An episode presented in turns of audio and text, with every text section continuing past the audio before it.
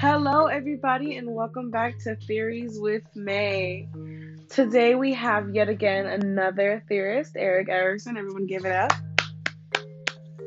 So, um, Erikson, while I have you here today, could you tell me a bit about yourself?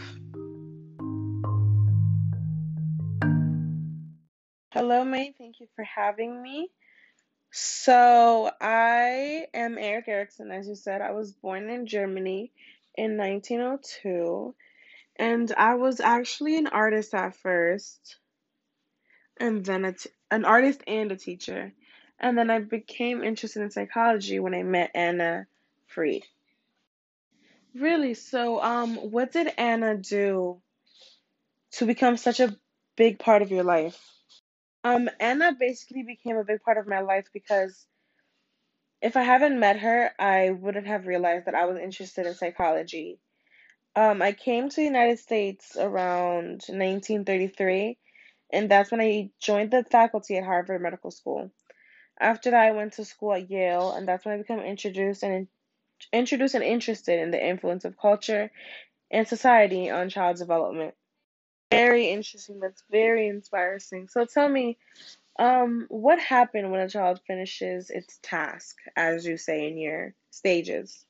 So when a child finishes their task, it it affects the next stage. Whether it's positive or negative, it still affects it in some way. Okay, yeah, interesting. Um, would you mind telling me a bit about your stages if you can? Uh, yeah, I would love to. The first stage, the age range is basically birth to 12 months. Um, the stage is trust versus mistrust, and the strength developed in the stage is hope. Children develop a sense of trust when caregivers provide reliability, care, and affection, and then a lack of this would lead to mistrust. The second stage age range is between one to three years old. The stage is autonomy versus shame and doubt, and the strength developed here is willpower.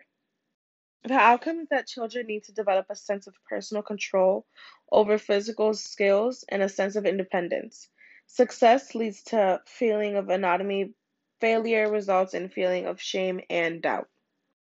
The third stage age range is about three to six years old.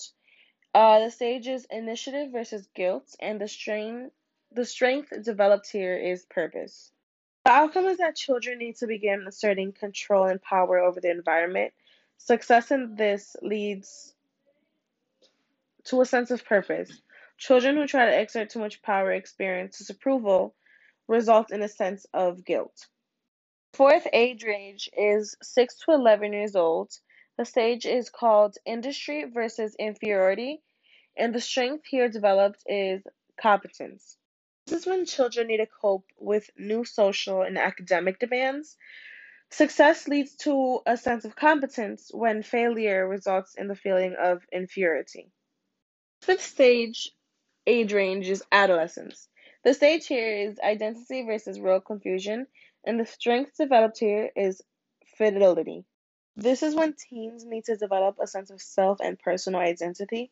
Success leads to an ability to stay true to yourself, while failure leads to role confusion and a weak sense of self. Our sixth stage age range is young adulthood. The stage is intimacy and isolation, and the, the strength that you develop here is love. So basically, young adults need to form intimate, loving relationships with other people. Success leads to strong relationship, while failure results in loneliness and isolation. Our seventh stage is middle age, which is generativity versus self absorption, and then the strength you develop here is care. Adults need to create or nurture things that will outlast them, often by having children or creating a positive change that benefits other people. Success leads to feelings of usefulness and accomplishment, while failure results in a shallow involvement in the world. Our eighth and final stage age range is old age. Here it's integrity versus despair, and then the strength we develop here is wisdom. When older adults need to look back on life and feel a sense of fulfillment. Success at this stage leads to feelings of wisdom, while failure results in regret, bitterness, and despair. Okay, and thank you again, Erikson, for being on this podcast. Um, everyone give him a round of applause. The pleasure was all mine.